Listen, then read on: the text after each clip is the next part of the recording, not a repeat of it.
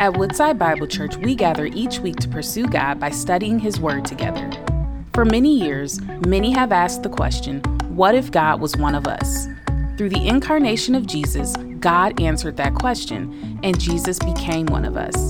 Every year for centuries, Christians have celebrated the miracle of Jesus' birth. This Christmas season, we're diving into a new series, Emmanuel, God with us, learning how the arrival of Jesus Christ changes everything. He came to save us, a broken and crooked world, a fallen people. Join us this Christmas as we explore the miracle of Jesus' incarnation and the impact it still has on us.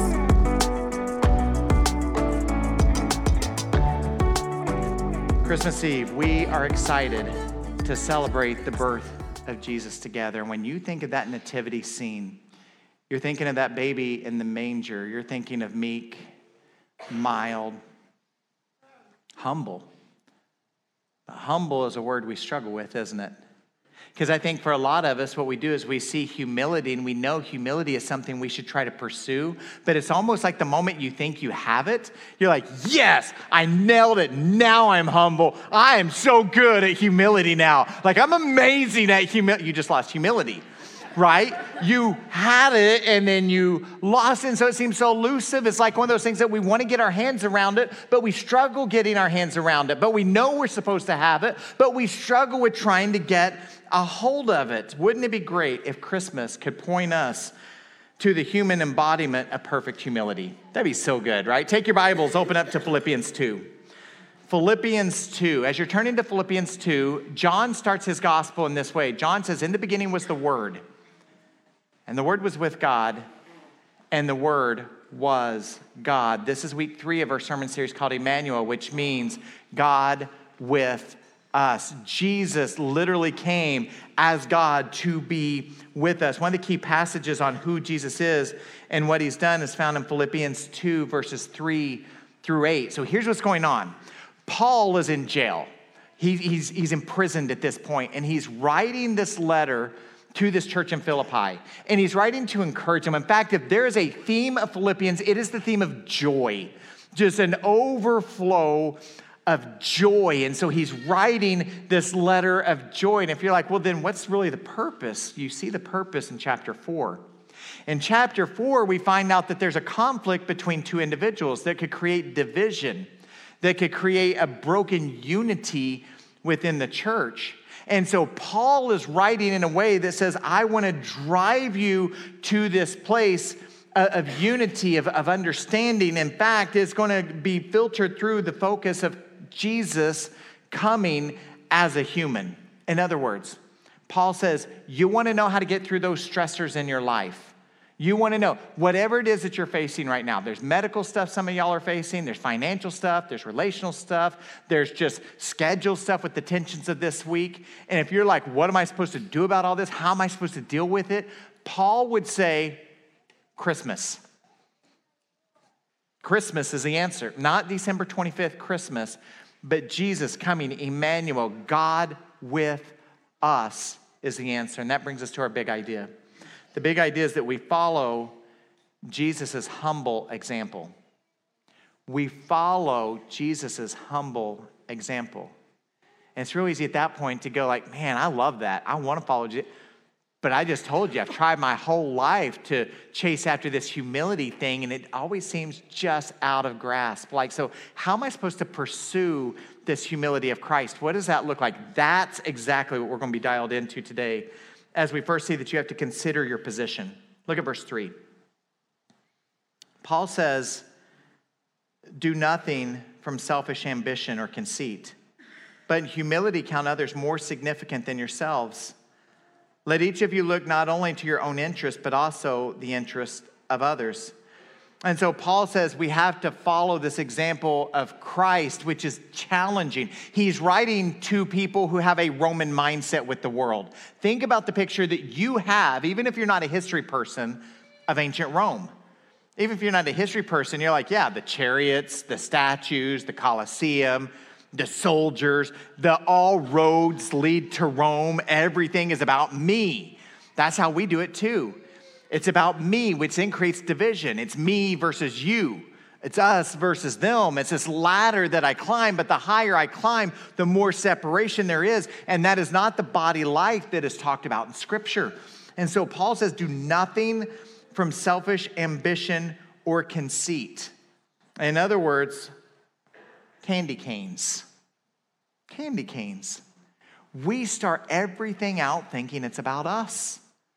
We start out thinking it's about me and mine and those who are close to me and those I care about. As we continue to grow in our faith, what we should see is it is about so much more than me. It is about so much more than me. So he says in humility in verse 3 count others more significant than yourselves. In humility, count others more significant. Come on now, you heard that, right? Here's the thing I've been doing this for a little bit now at Woodside Romeo, and I've been looking at your faces for a few years. And uh, there's some new faces, and there's some faces that have been here for a long time. And I think sometimes when we've been hearing the same passages for a long time, we almost grow too accustomed to it, too familiar, because this is shocking. This is so counterculture here. Not only today, it would have been extremely counterculture in the first century as well. He said, Count others more significant than yourselves, which means give up your freedom. It means serve under someone else. It means you might have to come in with a lowly posture. You're going to have to count others more significant than yourselves. We don't reward that in our society. Let me be lowly. Let me be a servant. Let me be the one that lets everyone else come in first. That is not what we tend to celebrate as a culture. And yet, that's what it is to follow Christ. That's the example. And then we end up saying, All right, well, Paul, how am I supposed to do this? How am I supposed to count others more significant than myself? That's where verse 4 comes into play. Let each of you look not only to your own interest, but also the interest of others. This week, I want you to know what an encouragement you have been this week. You see, you post on social media with your group getting together to go Christmas caroling to encourage family members. I've watched as you take your white envelopes, your red envelopes for last week. If you missed last week, we ended the whole service by giving out white envelopes and red envelopes. The white envelope said, Go and do an act of service for someone outside of your four walls. This is about serving someone else. The red envelopes involved cost as well the emails, the phone calls, the face to face conversations, the posts on social media saying, Oh my goodness, here's what the Lord did with that. I just want you to know what an encouragement that was because it's living out this humility of Christ. It's living out what it is to place others above ourselves. But it's not just your position, it's your mindset. You got to consider your mindset. I look at verse 5, talk about challenging. He says, Have this mind among yourselves, which is yours in Christ Jesus. Have the mind of Christ. There you go. That's all you have to do. You want humility, which seems so elusive? Great. Have the mind of Christ. Now, there's a lot of conversations in our culture today about what's going on with our culture, what's wrong with it. There's a famous pastor named Tim Keller who passed away in May of this year. And uh, Tim talks about this issue in one of his books. And what he says is there's a lot of people in our culture that would say the problem is we don't think highly enough of ourselves. In other words, we have a lot of negative speak to our own hearts. We talk, we talk down about ourselves oftentimes. That's what the problem is. And he points out that in previous generations, that, that wasn't the posture. In fact, what we would say is the problem would be if you think too highly of yourself. You should think more lowly of yourself. And, and Tim's, Tim's statement is it's, it's neither one of those. It's not really about thinking too highly or too lowly of yourself, it's just thinking about yourself less. Let me say that again because that was fast. Let me say it again. It's not puffing yourself up like a bullfrog, getting so full of pride that you're thinking too highly of yourself. He says it's not that. And it's not, you know, negative speak and cutting yourself down and thinking too lowly of yourself. It's neither one of those. It's just think about yourself less. That's what it is to have the mind of Christ the one who came and lived and died and lived again, who lived with a perfect humility. Ephesians 4 says, Be completely humble and gentle, be patient, bearing with one another in love. That's what it takes to have the mind of Christ. You see, I think sometimes we overcomplicate this, but it's not really that complicated when it comes to the mind of Christ thing, is it? It's, it's not that complicated at all. You ever spent so much time around someone that, I mean, like a lot of time with someone to where it's almost like the two of you, you're t- maybe it was your roommate in college or, or just your best friend in school, whatever, but like you you were close. So close that you could look at that person and they'd look at you, and before you could even speak, they would just look at you and they'd go, I know. Everybody didn't say, yeah, no, no, no, no, I, I, but, I, but I know. I know, me too. You're like, how did you know what I was going to say? And then sometimes it's the reverse, right? They start to speak, and you're like, shh, shh, shh. I, I know. I already know. I know. And you just nod, like, yeah, I got you. Or then you start to say the same things. Like even when you're separated, your friends will comment on it. Like, like it's weird. You guys, you guys just start to talk alike, and it's almost it's it's weird how you parrot each other. You, you've had that, right? Here's the thing. That's how it should be with Christ. That's why we come together every single Sunday and join our voices together in song. That's why we speak of the truths of who Christ is together. We sing of the glories of what he has done, what he's doing, and what he will continue to do. We do that together. That's why we do that. That's why you get in your prayer closet later. Right? So we join together on Sunday mornings and we worship together. And then on Monday, you go and you get in your prayer closet and you shut the door. And you pray to your Father who's unseen. And you remember what Jesus said? Jesus said, before you even ask, what's a, the Father already knows, doesn't he? He already knows the desires of your heart, before, and yet we get to ask anyway. We get to say it anyway, even though he already knows, he already knows what you're going to say. He's like, I, I spent time with you. I know. Like, I got you. I, I know. But here's the beauty stay there for a little bit. Stay in that closet for just a little bit. Just so you don't need to run off to number next yet. Just sit still. Open up his word. Read what his word says. Because there comes a point that you'll say something to the Lord like, hey, I've, I've got these family members coming, Lord. And I'm a little, and he goes, You're anxious, I know. Yeah, that's weird that you knew that, but yeah, I am. I'm a little anxious. Or I've got to go over to their house. And, you know, sometimes, I, Lord, I have, he goes, I know, control problems. Yeah, I got you. And you're like, Yeah, I do. No, I really do. I do kind of have control problems, don't I? And so I got to go over there, but I'm not going to be in control because I'm going to be at someone else's house. And I like it's not my stuff and it's not my place, it's not my space. And they they they talk in a way that's different. And they value things that are different. And it's just, you know, the way that and the Lord's like, I know there's conflict and there's hurt. I, I know. And like, yeah, but Lord, I don't know if I should forgive them. Yeah, I got you. Yeah, but how many times am I?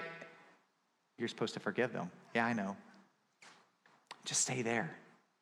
Because there comes that point that you're like, Lord, I hate that because I already knew what you were going to say. And he's like, How did you know? And you said, Because I spent time with you.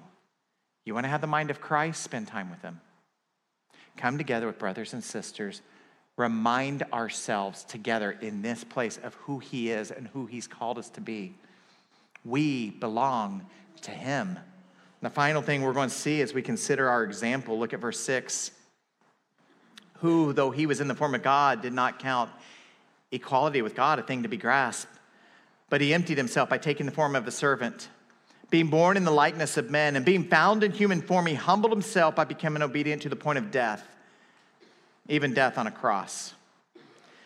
You know, we have a lot of songs that we love to sing at Christmas. A lot of songs. We're not going to do this because it'd be chaotic, but in the first service, I had everybody, you know, one, two, three, say your favorite Christmas song. And so, it sounded like someone not 12, but over here is like, Rudolph the Red-Nosed Reindeer, you know, and I'm like, that's a weird one. Like, that's, that's odd. So we're not going to play that game. That, they ruined it. They totally ruined it. But what no one has ever said is Philippians 2. Philippians 2, that's my favorite song. But here's what's fun. In your Bible, if you like to take notes, when it's uh, verses 6 through 11, you should write down Hymn of Christ right there or if you a study Bible, it probably already tells you that.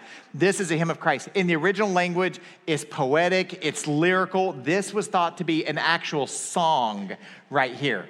So you've got some song lyrics singing about who Jesus is. The verses six through eight sing about the humility of Jesus that he lived with. You see in uh, verses six, seven, and eight, it talks about the form.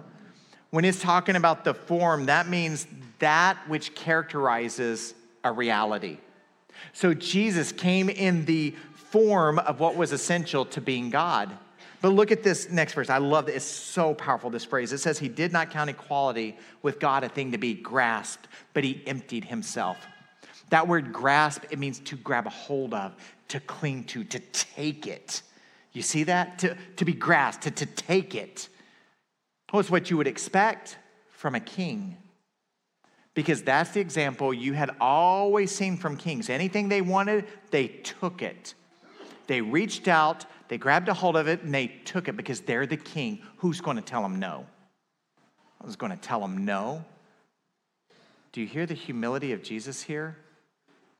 He did not count equality with God a thing just to be taken, to be grabbed a hold of just because he wanted it. No, instead, he emptied himself. Verse number seven, he was born in the likeness of man. He was fully God, yet fully man. He emptied himself. And when it says he emptied himself, it doesn't mean that he stopped being God. It means that he took the privileges of heaven and he set the privileges of heaven aside. Fully man and fully God. And then you see the crescendo of this song in verse number eight. You hear as this song starts to swell, and it says that he became obedient to the point of death, even death on a cross. You see, the power of the gospel is a divine humility, a holy humility of Jesus. We started this whole conversation with a question How are we supposed to live lives that are humble? What does that look like? But I like how one pastor said this. He said, maybe a better question is, how on earth can someone possibly be arrogant when standing beside the cross? How could, how could anyone be arrogant when standing beside the cross? You see, for us, we get a very unique perspective, don't we? We get, on one hand, we get the nativity and we get the picture of that baby in a manger. So much power in this moment with angels announcing his birth meek, mild, lowly, humble. And on the other side, we see the cross. We see the humiliation of the cross. We see the power of the cross. We see the redemption of the cross. The sins were paid for once and for all. We get to see the picture of both side by side. And so you want to know how to come to this place of humility. There's three words I think jumps out, and that's empty, serve, and obey empty. Jesus emptied himself. We empty ourselves. We follow in his steps. It's not about us. We empty ourselves. We serve. Jesus, it says, didn't come to be served, but to serve and to give his life as a ransom for many. Now, you probably heard the saying that 10% of the church does 90% of the work. Y'all have heard that, right? 10% of the church does 90% of the work. Just so you know, that's not true at Woodside Romeo because we count. Like we, so we know, like we literally know. We know how many people serve with kids, how many people serve with students, how many people with next steps, how many people on the worship team. And so that's not true for us. But I was asked a question this weekend. The question was, Billy, what is it that fills your bucket? What is it? What is it that just motivates you? And here was my answer gospel movement. Man, that, that's the thing. So, can you imagine? If I went person by person, I went to you, every single person in this room, and I just asked one question How are you using your gifts and your passions to serve the Lord and to make Him known? Can you imagine if the majority of the people in this room had an answer? I, I serve with kids, I serve with students. I make coffee. I serve on the worship team. I, I serve every other week. I go down to the Samaritan House and I serve. There's Samaritas. They're this organization within the community. Yeah, I'm elbow deep in ministry there. Can you imagine what that would be like? We follow the example of Christ who served. And finally, we obey. So we empty, we serve, and we obey. Jesus didn't come with a rebellious posture, but boy, we sure do, don't we? We want to tell him our thoughts on everything. We want to cross up our arms, and we take a posture of pride so often instead of that posture of humility, where the answer is, Yes, Lord. Whatever it is yes, the answer is, Yes, Lord. And the good news is that humility, humility doesn't have to be so elusive. It is available to all of us as followers of Christ.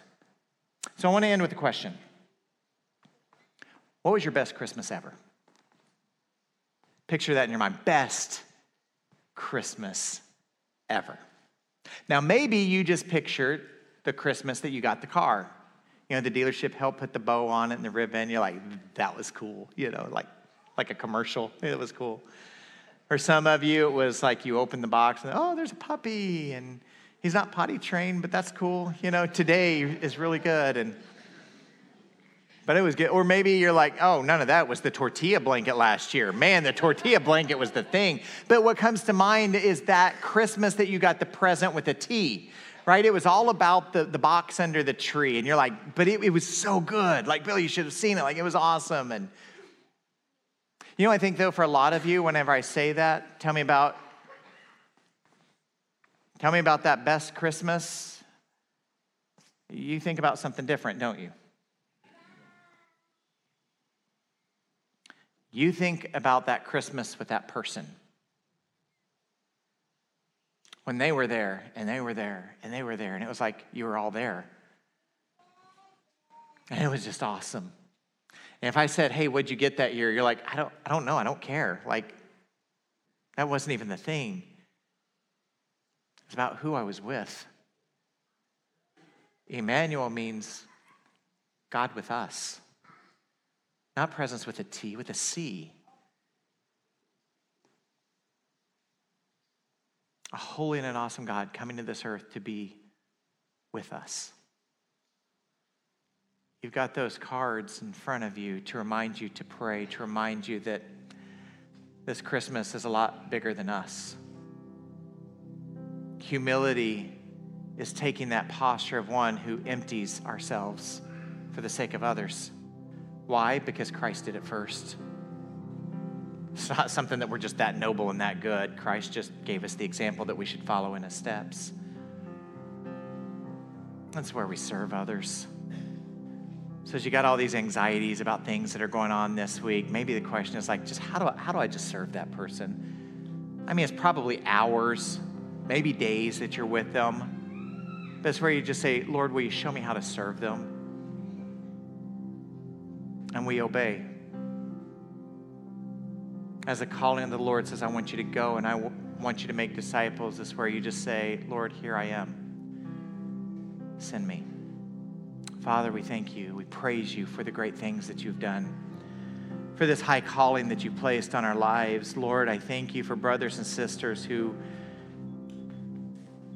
take this challenge seriously to live as Christ, to have the mind of Christ, because it's not easy.